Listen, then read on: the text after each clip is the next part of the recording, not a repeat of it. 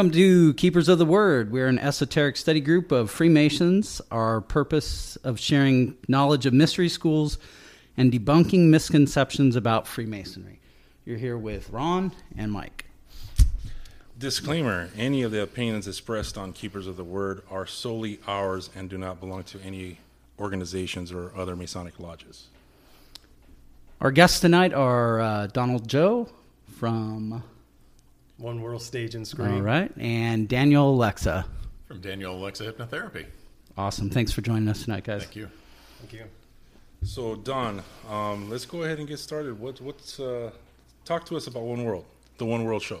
Uh, the One World Show the came out of an idea that uh, One World Stage and Screen is a nonprofit organization that we were working with uh, at-risk youth in the acting, uh, performing arts field. Uh, what we decided to do with the show is to give a little bit more voice to them, to bring them out a little bit more, to find uh, you know other people to assist, uh, such as Indigo Beehive that has come in to help produce the show and help market and help the, the children in the in the organization. Uh, from there, uh, we've developed a lot more. Uh, we've gone into taking the show to a level of helping others, helping others that are in the nonprofit or other organizations that are trying to reach out and help children as well. So now we're trying to be a hub to give them a voice to put them out there as well. Right on. How did you get involved with this organization? Actually, it was by mistake. Uh, I was working with some talent with uh, through Studio C Artists, which is a acting school in, in Hollywood, and found out that the owners, uh, Michael Sontag and Johnny Coppola, who founded One World Stage and Screen, had this nonprofit organization. And my background has been in the sports industry with nonprofits, with Major League Baseball, with the RBI program, and I saw the need. You know, I was very impressed by their training. It was similar to that of of the sports side. You know, it was just putting in work. So when they uh, they decided to do some changes, they were on a lot of movie sets and doing a lot of different things. So they asked me if I wanted to come in and take over, and I, I gladly did it. So, what was your initial goal for One World when you did take over? my initial goal was to take it into the performing arts because One World Stage and Screen, like I said, was only dealing with the acting in the LGBTQ community, homeless teens, uh, at risk youth, and there was a broader spectrum. Uh, there was the music side. I have um, many of my former athletes who decided to get into the music side of it, and my own son decided to get into acting, and I saw the, the troubles, I saw the hardships and I decided, you know, I want to get into this and help do a little bit more. Awesome. Um, how has the program improved over time? Well, it's improved because of our networking, um, being able to find the entities out there that really want to help, the groups, the Masonic groups that want to help. Um, LA Harbor Lodge, uh, again, Indigo Beehive, Keepers of the Word, uh, Samson Technologies. I mean, we have a list of people that have jumped on the bandwagon to help us push this cause and make this movement happen. So, what kind of an impact is the organization having, and what do you what what kind of an Im, what what's your vision to see the impact going? Well, our our impact is uh, to level the playing field. Uh, we want to give everybody an equal opportunity to put their skills out there, put their, you know, be it sports, be it the performing arts, anything, you know, painting, whatever. Uh, if you have your dream, we want to keep your dream going. We don't want you to, in life, things happen, but that dream has to remain. So if we can help foster that, we're there. What um, what topics are you planning to planning on kicking off for your first show? The, uh, I mean, we've we've had a lot of people reach out to us, but the biggest one that touched my heart was I uh, recently ran into a, a fellow brother, uh, Tommy Ray Smith, who's also a Shriner, and he has a uh, five 10k run walk that he's that he does, and this is his third one, and coming and- yeah. in April, right? Yeah, coming up in April. Uh, he and his wife Michelle, great people, um, but they're full time workers. I mean, they have their own job. Uh, this is what I do for a living, and as a brother, I'm there to help. And I told them that anything that we can do to help promote the the event to, you know, get more people in because it's for a good cause. It's for the Shriners Medical Center for Children, and you know, we got to put our names out there. We have to to do more in this world. Tommy's a great guy. He's involved with the um, with the motor patrol and the shrine, so he's a Yes. he's a fellow biker, and um, he's he invited the Ruffians, which is the club that I'm a member of, um, to be part of that 5K, 5, 10K walk run last year, and um, we were really stoked that they invited us to come back again this year. So I know I know he has a great big heart, and he Yes. really does love those kids, and he really wants to just promote the heck out of the hospital and everything that it is. And So, that's what we're here to do. Anything that we can help. And you know, people, please go to our Facebook page for One World Stage and Screen. You'll see the listing for the 5, 10K walk, uh, walk run. Um, I'll be doing the walking. I'm not doing any more. My athletic days are over. But uh, you know, please, you know, take a look at it, and if you're into it, be there. You know, we'll all be there as well. Do they have a website or is it like shrinershospital.com or is they have a. I know they have a Facebook page. they they have have, a Facebook the five ten k walk run Walk Facebook run face- page for sh- okay. for the Shriners and Hospital. Instagram as well. Instagram. Um, I will have all of that on the show. And Okay. So that way we could plug it and, you know, get- just get the word out. Let Yeah. people know. All right, thanks, guys. Yeah, and it's there's stuff to do at that show aside from walking and running. I mean, they they have vendors there. They've got music. They're doing. They had last year. They did a little Zumba mini class kind of thing to get all the kids involved and people, you know, loosened up to get ready to go on the walk and run. And yeah, they had uh, the ruffians were out there. Baca was out there, which is another motorcycle organization, uh, Bikers Against Child Abuse. Um, food, snacks. It's a nice day to come out and just hang out with the family and support the Shriners. One thing I'd like to challenge all uh, shrine groups out there to get involved with this uh, 5, 10K walk run. I challenge you all. Come see me. I'm in these streets, people. All right. I like that. Thanks, Don. Thank you very much, Don. And uh, now we're going to continue on with our topic of uh, for this episode two of Keepers of the Word: holistic spirituality, mental alchemy, um, which includes self hypnosis and meditation. Um, getting in on what that that is.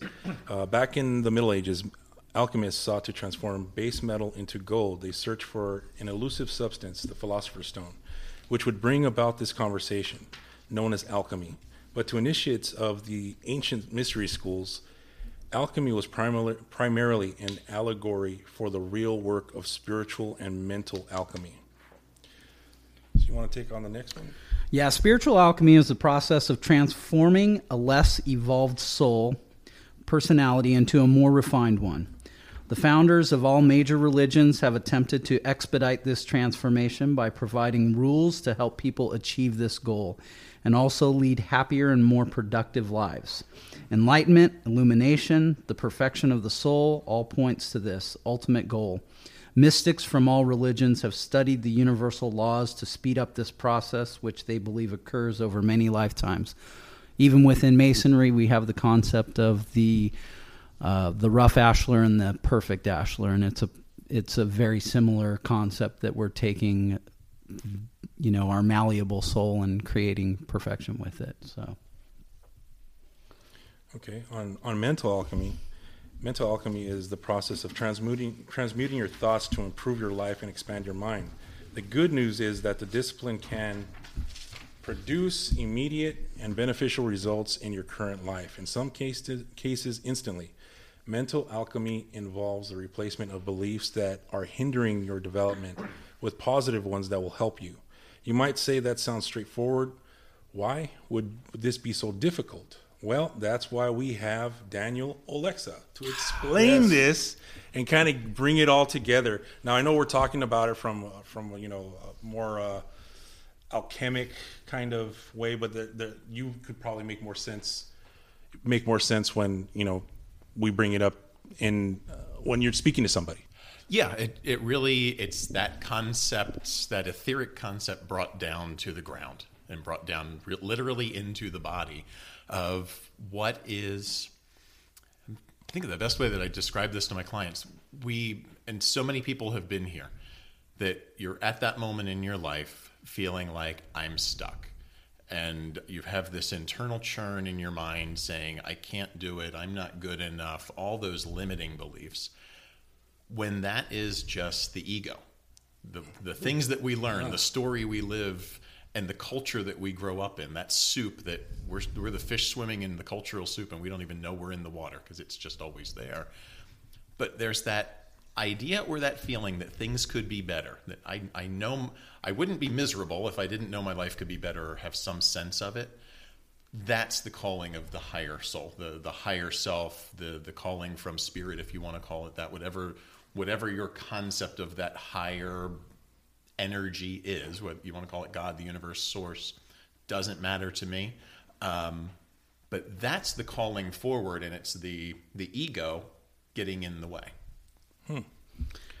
So basically, it's from your perspective. Would you say that um, because I, I've seen plenty of people in life where it's the poor me, and no matter what, no matter what, they never break out of that. They're always there's always some outside source to blame for their problems, for why they are who they are, and no matter what, they they Oh, don't yeah. ever pull out of it. So Oh, yeah. So then there's is you're seeing those people that are coming in and finally able to break loose from that and say, okay, there's something help else. Help them break the loop because it, it's easy to get in that loop of it's mm-hmm. somebody else. The, the man has me down. My boss hates me. I can't get ahead.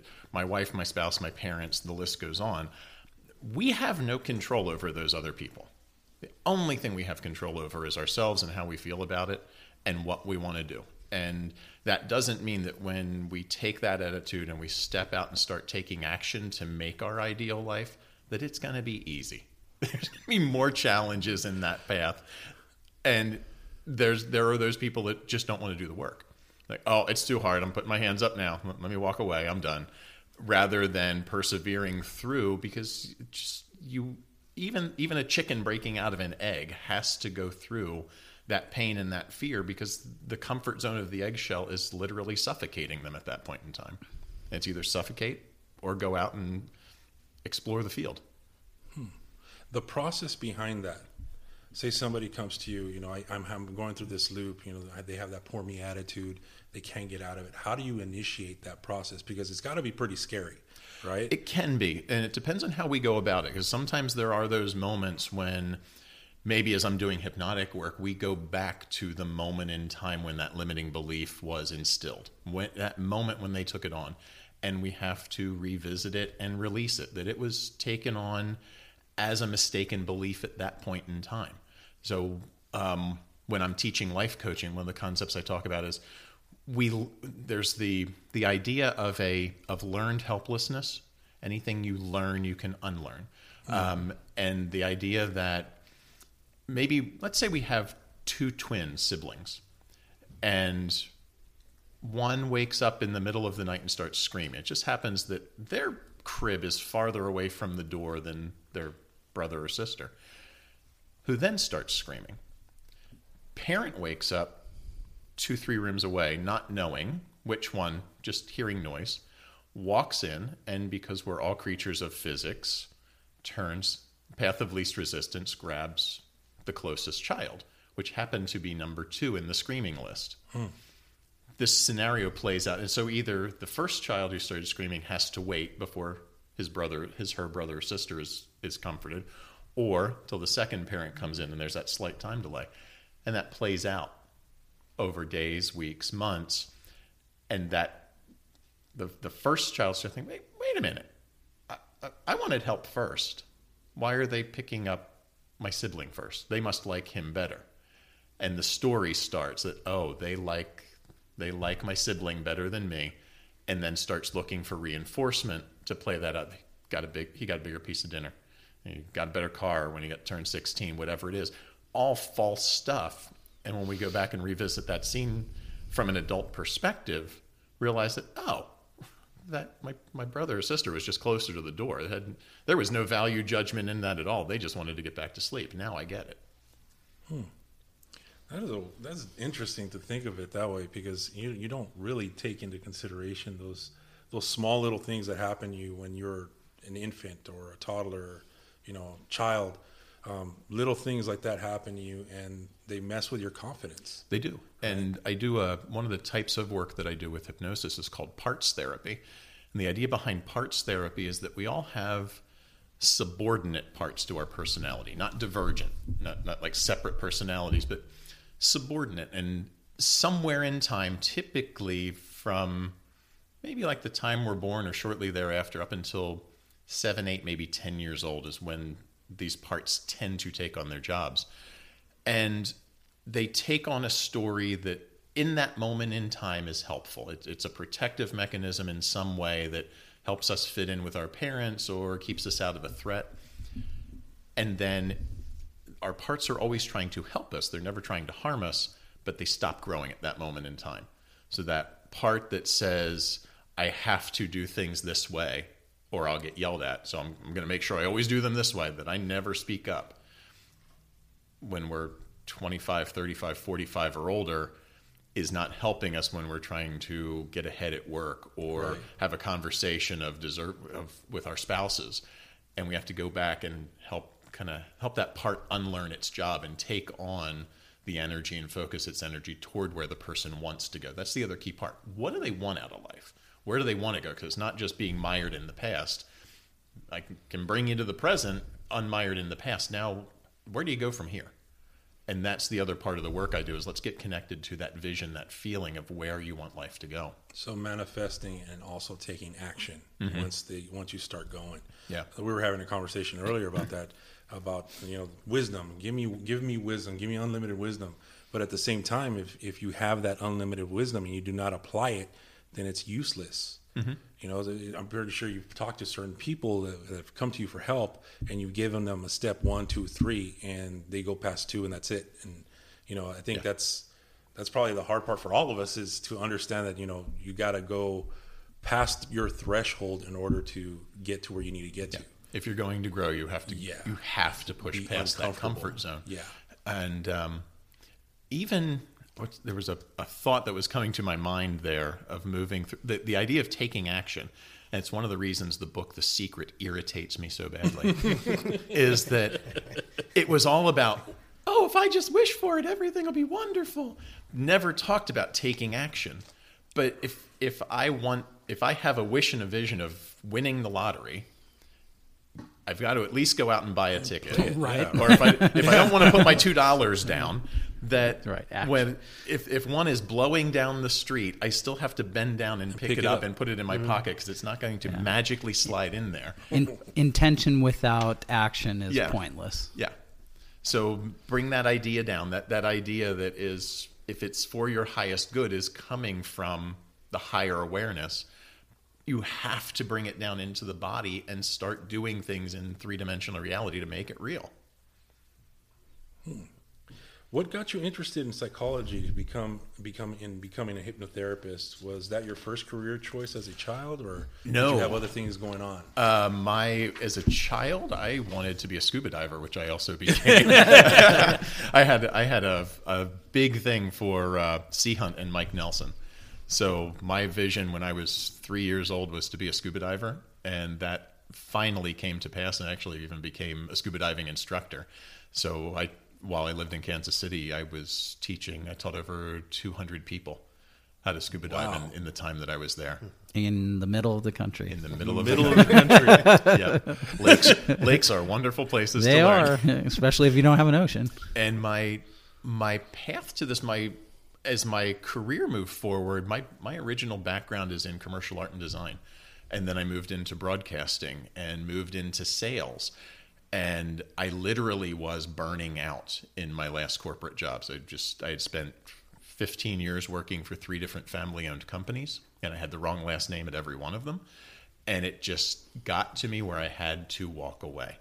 And in the process of walking away, I was blessed with having two books cross my path. Um, one blue zones about the places in the world where people live to be over 100 at a statistically higher rate than anywhere else in the world and a book called black hole focus by a guy named isaiah hankel and he's become a mentor of mine both books presented the concept out of okinawa that okinawans don't have a word for retirement in their language but they have a word that i think is pronounced ikigai that roughly translates to the thing that gets you out of bed in the morning. It's about living with purpose. Hmm. Like I'm not just getting up, but I'm getting up with a purpose to my day. And I started asking myself after reading this and seeing it in two books, like, okay, I, I know I'm supposed to be paying attention here. And woke up every day, why am I going to this job? That they don't respect me. I have lost my respect for them. Why? What am I going in for? And the surface answer is always so you have a paycheck and can pay the mortgage. I'm like, it's not it. Not feeling it. I can I can do that somewhere else. Um, it took about three weeks, and a client called one day and said, "We need you to come over here and help us figure this project out. We don't know how to get there, but we know you will." And when I hung up the phone, the light was over my head. Like I love problem solving, and I love negotiating through to find the best solution. And I felt that in my core when I had that realization. And at that point, I stepped back to ask, "Where am I? Where do I take that?" and at that moment was getting ready to move from Kansas City to Florida, knew that I was reinventing and in what I can only call a moment of universal alignment as I'm researching hypnotherapy schools in Florida, there is one that teaches a state certified program of 500 hours and we were living we were going to be living in Naples, which is like 30,000 people in the summer. They had satellite campuses in Tampa, St. Pete, Orlando, Miami, and Naples. Nice. Like, shut up and take my money. I know where I'm supposed to be. oh man. So can you give me uh, a little bit of how the process works when somebody comes to you and they're asking for help? Is there uh, step one, step two, step three, and in those steps, I know you don't want to give away the recipe, but how do you engage? Sure. Um, we sit down. I'll do first. I'll do the phone call. They'll they'll call me. I I don't offer scheduling on my site because I want to get a sense of what they want to work on before we ever meet. But when they do come in and meet, I I want to understand where they are now. What are the challenges, the disruptions that they're feeling, and get a really good snapshot of that. And then where do you want to go? What if you're feeling frustrated, angry, sad? what are the opposites of those things what's the op- and, and i need that person's words because all of us are going to have if you don't want to be sad what do you want to feel one might say happy one might say joyous one might say gleeful that's their word and it is incredibly important that i use their word because that's going to resonate most with their mind um, and then typically in first session i will work with them to co-create a series of suggestions that I'll then deliver to them in their, that relaxed state where they're, the churn of their conscious mind is quieted and we have direct conversation mm-hmm. with the subconscious and record that session so they can listen to those suggestions over and over. His beliefs, whether they are supportive or whether they are limiting, are impressed into our subconscious typically in one of two ways either in a moment of shock or through repetition of hearing the same thing over and over and over. So by listening to listening to the recording that's supporting where they want to go and and those beliefs that those statements that they are worthy, they are deserving, all these things, um, we can reinforce that idea that they can achieve and move forward. And then in other sessions, as maybe as a block comes up, maybe it's one of those parts that doesn't want to give up its job yet, we'll go in and talk to it directly. Kind of like peeling an onion. We start with what's on the surface and then see what comes up deeper. next. Yeah. Now, when when you're doing that, is there certain areas that can be dangerous, uh, it, where where you're kind of you're kind of reprogramming? This is basically what you're doing, right? Mm-hmm. Is there is there a way that you know, always people can take advantage of, of that with that power? Correct? Actually, no, no, no. Um, one of the misconceptions of hypnosis is that I, as a hypnotherapist, or and I hate the word hypnotist, but I'll use it right now because people know it. Um, that we in that role are in some way in control and the person is just checked out and they're just like an open treasure chest for us to put stuff in and that's the farthest thing from the truth hmm. the person is fully aware they're probably more aware than we are hearing having this conversation okay. right now so they're at they're at the brainwave level that is just above deep REM sleep. So they're in a theta brainwave. They know everything that's going on in the room. And if they want to say, you know what, this isn't working for me, they can open their eyes and get up and walk out. They are completely in control. I cannot hypnotize anyone to do something that is outside of their moral ethical code. If they if something comes up that they don't want to tell me, they don't have to. Whether that's a true moment of um, trauma from their past that it's too embarrassing to bring up, or maybe it's something that that that three, four, five year old self was so embarrassed by, but it's absolutely nothing. But as a three or five year old, we're thinking, "Oh my god, I could never." They don't have to say it. They Yeah. it, then since our subconscious won't bring up anything that we're not ready to process, doesn't mean it, it's not going to be a release of emotion. But until they are ready to process it, it will stay back. Interesting. Is there a marriage that you see between um, the mental alchemy and, and meditation? Is there a way that those two have to talk in order to achieve a higher sense of consciousness? I think there is. And I think it the meditation part of it, whether it's meditation or whether it's hypnotic, is getting to that that connection to the higher awareness, whatever whatever that person wants to call it, and their higher self. What's that what's that thing that they are being called forward to do? And I think that's where the meditation and self hypnosis, which all hypnosis is self hypnosis, um, helps to create the alchemy because we're breaking down that ego self that has the limiting ideas. That's what's getting in the way of the alchemy. Is I'm not good enough. The monkey mind. The monkey mind, Quiet the monkey mind. quiet the monkey mind, and in a way, and the funny thing is, we quiet it not by telling it to shut up, but by appreciating it because it's there to help us in some way. There's there is a function for it here that keeps us alive. Right. But at the same time, it also tends to hold us back because it's learned all these limiting things as we've grown up and functioned in the world. So it's thank you for be making me aware of this. Now I'm going to go do it. You, you can help me guide forward, or you can keep me stuck in fear. I think also the ego wants to be able to continue, and by trying to quiet it, or whether you're trying to kill the ego, you know, how whatever that is, it wants it wants to sustain, and It so does. it's difficult. It does, and that goes in as we talk about the ideas of um, alchemy, and that all is one, and there's that that idea that the non-dualistic interpretation that um, I'm trying to remember the name of the book. Um, it'll come to me in a second. The it that one disappearance of the universe. Um, and it's a story of a guy here from Southern California who his story is that over na, the period of nine years, he was visited by two ascended masters. And each year they gave him a project to work on and checked on his progress. And it all, as they're describing the idea of non dualism, is that at some point in time, this thing that they're they're calling as ego for the purpose of the conversation said, "Yeah, I'm going to go off and do my own thing." And then it took on this idea that oh, I'm I'm some way shamed. I'm I'm not going to be welcome back to the whole, and that created the universe for it to have an experience, and that's what's playing out. And once once that piece realizes that it is forgiven and can come back anytime, the universe will cease to have a purpose and will cease to exist.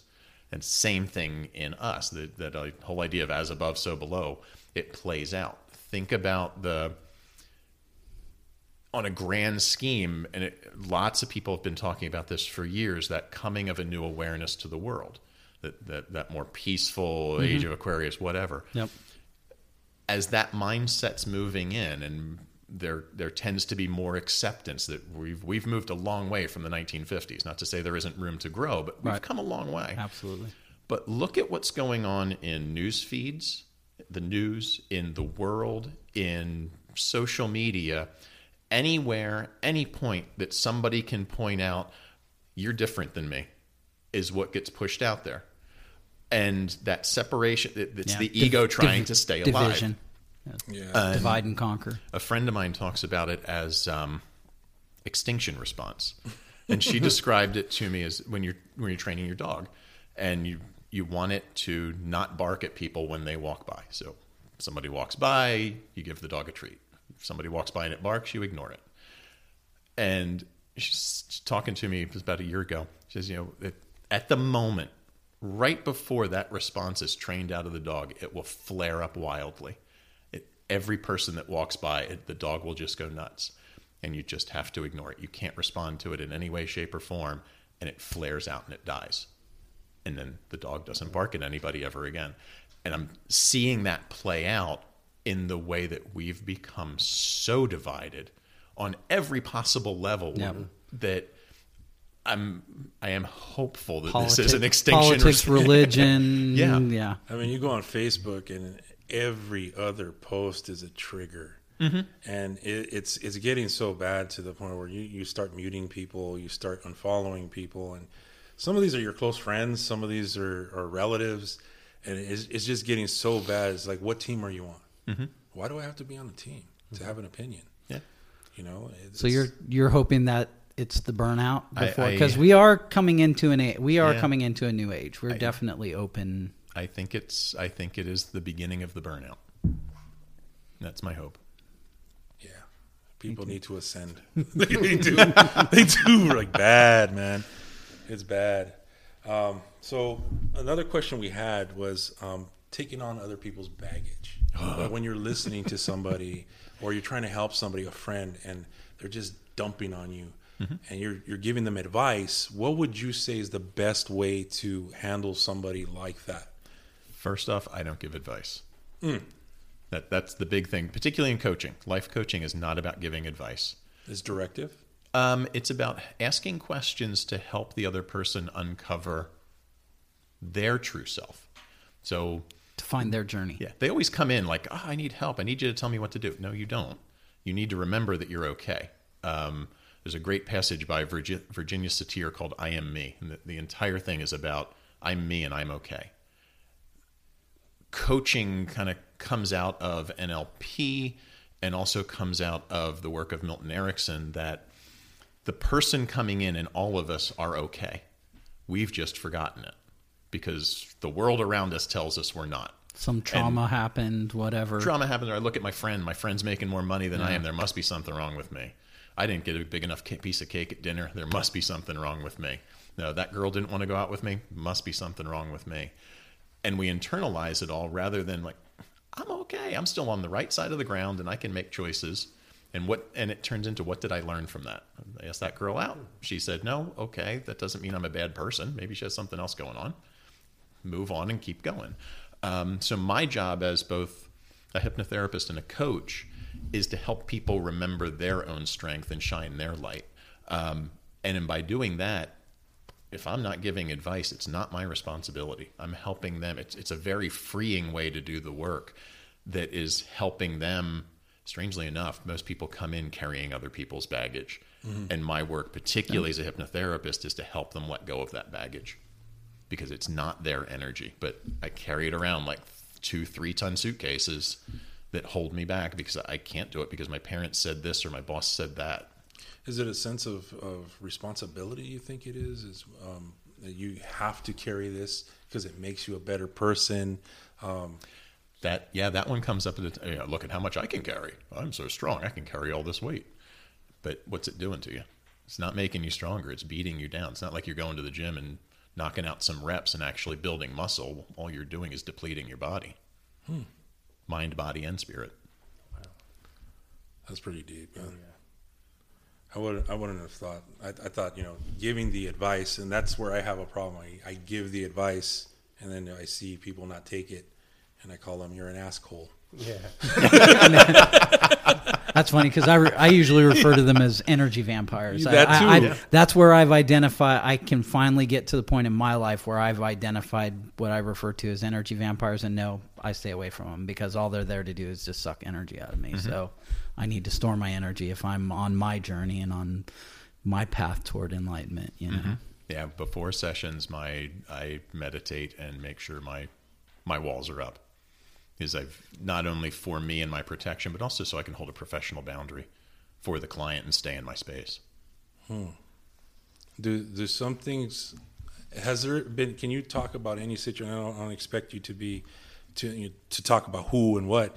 But were there any situations that got you in a in a in a bind where you felt you were getting a little too emotional, or you were taking on baggage? Not so much that because I've always tried to stay aware of it. Um, the one that gets interesting is sometimes when doing parts work, dealing with parts of people. When a part comes forward, we ask we ask it to come to the table freely, and we know that our parts are never trying to harm us; they're always trying to help us. Um, but sometimes when we're talking to a part, it's not a part of the person and whether we want to whether it's energy stuck energy that was taken on from a mistaken belief or we could go as dark as it is an entity that is attached to the person.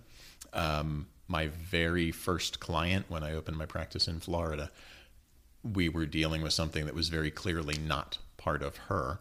And when we worked the process to send it away it she turned her head and looked at me and said you want me to come after you next because i'm like it's time for you to go. Oh, and uh, I'm going now. and Okay. thank, thankfully the training I had with the training was centered at that part of the work on it's a universe of love and Right. everything goes back to love. So even those things that appear dark they are just misguided. They've forgotten the way.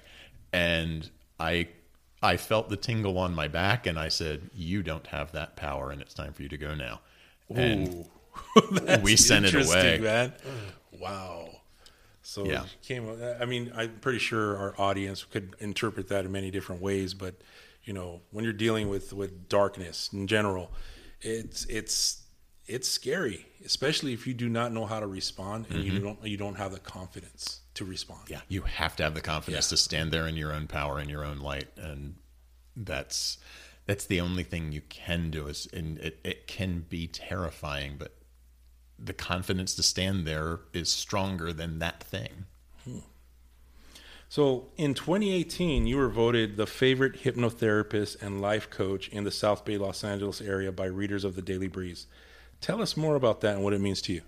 It means a lot that I I really started my practice here only about three years ago when when I moved to the South Bay. So that reach out and that support from the local the local people, my clients who were willing to to put that out. 'Cause it was it was a write in campaign. There there was not um, a category for what I do, and I saw there was a write in and put myself out there, asked for support from my clients and my friends and the community at large, and I placed in that space. I'm the only hypnotherapist and life coach on that list. Well, congratulations. Thank you. Congrats. From from just talking to you, I feel like yeah, you know what, you do deserve it. You deserve it. Uh, so, uh, Ron, you want to talk about the Kybalion and the seven principles, and maybe have um, well, we, we could all just time, chime in on it, but I would really love to hear your your your view on. Yeah, so I'll go. I'll start one at a time. Um, the principle of mentalism: the all is mind, the universe is mental. Do you want to uh, give us your perspective on that? Yeah, everything's an idea. And even the tables and the microphones and the books in front of us are mostly nothing. They're they're energy and thought is energy. Everything starts with thought. So as I think it into being, um, there's a great quote from Neil Gaiman. It's actually in the front of my book um, about how if you it everything starts with an idea, and it the way he writes the this passage is look around you. I mean, really look at the room you're in. And I'm going to point out something that's so obvious it tends to be forgotten, and it's this: everything around you, including the walls, was at some point imagined. That this space that we are so used to walking into was not always here. Somebody had an idea. They took the tools, they took the materials to make it into reality. Awesome. the Uh, principle of correspondence. There you go. Or as above, so below. I think we talked about that As one below, with, the- so with the above. ego. Yeah. Now, the ego, getting a little more into that. Um, how does one identify it? One, and how does one know? How how do you start to destroy it or or get rid of it? I think the first way when I'm working with clients is finding out what those thought loops are that are not helpful. The thing that's telling them they are in some way limited and that's what I tend to describe as ego because it's getting in the way of their ability to shine. And then what we do is connect to, and there could be parts of ego that are helpful, the ones that have that belief that I can do better and that's being called the, the, the light of my soul calling forward, um, that are supportive of that idea. Cause like, yeah, I want to, I want that attention. So we find out which ones are helpful, which ones aren't, and then we start to strengthen the ones that are helpful and push aside or realign the ones that are getting in the way because sometimes it's just a matter of realignment that they're doing a job and they're doing it really well but in that moment in the way they're acting right now coming from the belief maybe of a 5 or a 6 or a 7 year old that's not helping us as adults how do, how do we shift that energy into being in alignment with where we want to go? Because it's it's there and it's helpful and it wants to help so let's change its perspective Yeah, that's and then try to redirect the negative energies to accomplish whatever goal it is that they're whatever path that they want to head down Yeah. So it could be, you know, somebody uh, of a part that um, is afraid to talk to people. Let- Let's just use that one. That the person says, "I'm One of- shy. I can't talk to fears. people." Um, so, how has it helped? Well, it's helped me learn how to read a room better because I'm going to sit back and watch. So, how can we now, rather than it just always keeping you as a wallflower? how can you tune into that awareness more quickly that you're not against the wall the entire time but start reading people and becoming aware of it more quickly because evidently it's doing a great job let's embrace it and shift its energy forward hmm. principle of vibration. everything vibrates Everything. goes along with the law of attraction So getting into that, the law of attraction, the secret, right? Vibration. Uh, What I didn't like about the secret again is referring back to you know just will will it and and you know in your vibration it's going to come. That's not true. no No. No, and it it with vibration, I look at it two ways. It's either we can look at it as a magnet, and I'm I'm becoming this magnetic attractor of whatever, and I'm my magnetic energy is drawing it to me, or we can look at it as a radio or a TV signal that the thing that's looking the thing that I'm looking for is also looking for me. So it's not just me saying I'm putting this magnet out here and attracting it. I need to send the signal out and let it find it and come back and I need to tune into that signal. Who am I being? How do I say this? Um, if I have not attracted it to my life at this point and I and I have this idea of wanting it, who do I have to be to make it happen? Because I need to start being that person and vibrating at that level. Maybe I need to level up. And I can sit here and complain all day of, I really wish I would have known that 10 years ago. I wasn't the person 10 years ago to make it happen and be in alignment with it. Right. I'm going through, um, it's funny, I, I talk about that a lot when I'm teaching, and it just came across my awareness on a real, on a real level. 30 years ago, I was reading the first two Tony Robbins books. I'm flipping through. I was like, oh, yeah, just do what everybody else does. Find somebody, mirror them. Yeah, yeah, great. Thanks. Thanks, Tony. Thanks for playing. and put the book away. Like, why? That just doesn't make any sense to me as a 25 year old. I just grabbed those books recently and started rereading them. Like, this is brilliant stuff. I can't believe I was not Yeah. ready for Time- it 30 time and a years ago. place. Yeah. Yeah. And we get stuck in those ideas that, oh, if I just would have known it 30 years ago, you were not the person ready 30 years ago. It came across your awareness. You weren't ready for it yet. It'll cycle back around. Well, the other thing that I point out to a lot of guys that come through the lodge here is that just being around people of like mindedness that have similar goals, you're going to elevate, you're going to mm-hmm. vibrate at that mm-hmm. frequency. You're going to elevate yourself. And if you have been at a point in your life where maybe you're struggling, sometimes coming in through these doors and being around other people that are successful in not only business, but successful, have successful families and successful just have success in general. Mm-hmm. You know when you put yourself around those other people you're you're going to stuff rubs off. So you're going to pick that up. Yeah, and I I like it. I forget who said it, but um, somebody that's come across my awareness in the past couple of years said if if you're the smartest person in the room, you're in the wrong room. Yeah. And that's very true. Also, on the opposite side of that spectrum, there's been times, and I posted this on on Keepers of the Word, and it was it, it got a lot of feedback because it's true. When you walk into a room with a bunch of people and you start vibing with everybody, but there's that one guy that you just don't vibe with. It's either he's sleazy or you you just don't know, but you're not vibing with them. That's kind of to me that's kind of like your guts telling you something like, hey, this, this is not right for you maybe at this time. Mm-hmm. And you got to pay attention to those things because sometimes the universe is talking through you and you need to listen and you need to understand that hey not everybody not every relationship whether it's male or female is for you you know? And, and i think understanding that the, the law of vibration and, and law and, and vibing with people vibing um, it, it, we need to take it seriously you know Absolutely.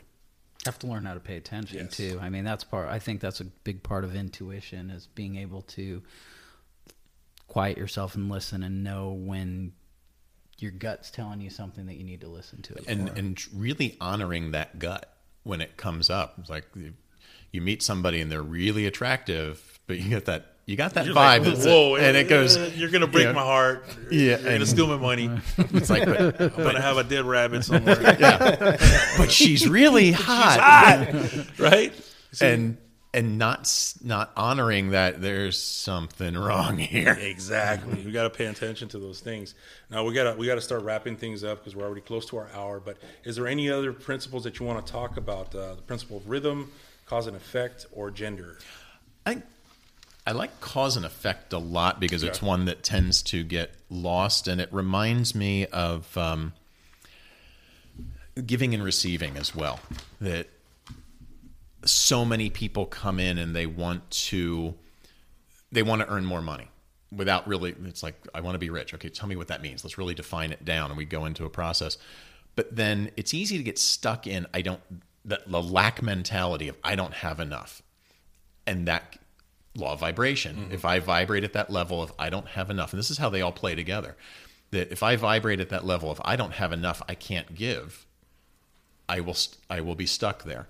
But in cause and effect, if I start giving away that which I want to receive, I open myself up to the flow. Um, so maybe maybe I'm down to my last fifty bucks, and I've got 10 fives in my wallet, and I'm walking down the street. I see somebody who really is in need. I have a choice of one if I even if I give them money at all, but if, if my thing is to to give and to because I want to open the flow to more, I can either give them that five or ten bucks with a I hesitation of I don't know that I'm ever going to see this again, and I'm going to be down to forty, which is lack mentality, mm. or I can stand there and say, you know what, I've got 50. I can give them five or 10, and because I have it and I'm free to give it away and do it as a blessing, that opens the flow up because now I'm I'm open to abundance and allowing it to come. Ah, gratuity. Yes. Gratuity is gratitude is a major player. Major key. Major key alert. Well, anyway, that is a major key, though, for real. Uh, gratuity. So, uh, Daniel, please tell us where we could find you. Please plug your book, everything right now. Sure, you can find me on the web at uh, danielolexa, O L E X A dot com. Uh, you can find me on the phone at 310 746 5929. Send me an email. You can find my books on Amazon. They are about the process of creating and manifesting. One is called Practical Manifesting, which is a broader spectrum, very grounded approach to the idea of manifesting. And then the other is a pessimist guide to manifesting, which is written based on my experience and the experience of so many of us with the secret that this stuff just doesn't work. But those laws are always working. It's we who are bringing limitation and not vibing with them correctly. And the book is about how you how we experience those laws when we're not vibing with them correctly and how to shift our mindset to be in alignment with them. Oh, awesome. Man. And they are available on Amazon. That's awesome. Amazon, Daniel Olexa, please check them out. Give them a call, but don't- don't call them like all day, all night. you know, be respectful. So let's talk about. Let's wrap this up. Um,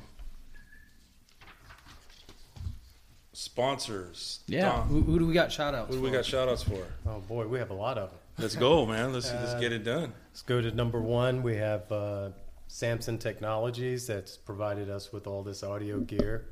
Uh, we have Performance G, which is going to be a new um, PerformanceG.com. PerformanceG.com, a new group that's come on that's uh, enabled us to do this as well. Um, I mean, there's so many, and, and over the next several shows for One World, OWSS.net. at info at owss.net. Uh, we're on Instagram, uh, Facebook, Facebook, Instagram, everywhere. Yeah, YouTube. We're there. We uh, will shout out to uh, since I am the bearded one. I'll shout out to Carl Hearn with uh, Ascended Masters Clothing and the Bearded Builder. Uh, we appreciate him being a supporter of us. I know he's planning on sending us a, a, a Memento Mori beard oil that we can throw Ooh. up here with some of our other How trinkets nice. on the table. So as soon as we can get that from him, that'll be awesome. It'll go on the table here and, and we'll show it off. You want to pimp our pins? There? Yeah, we just got our lodge pins in today. Um, I'm I'm keepers of the word lodge pin. Uh, I'm sorry, yeah, keepers of the word pin. Duh. Uh, please uh, DM us so we so you could get them. There's a limited quantity of those. Um, we're going to talk about our next podcast show and topic, which will bring uh, mystic Freemasonry. Why has it been shunned from modern day lodges? With guest speaker, worshipful Robert Meyer. Bobby. Bobby Meyer, past master of North Hollywood Lodge 542, aka the Cigar Assessor. And uh, that's it, folks. Thank you very much for tuning in. This uh, is going to go on YouTube. We'll be live on Facebook and also Instagram. So thank you for tuning in. Um, good night.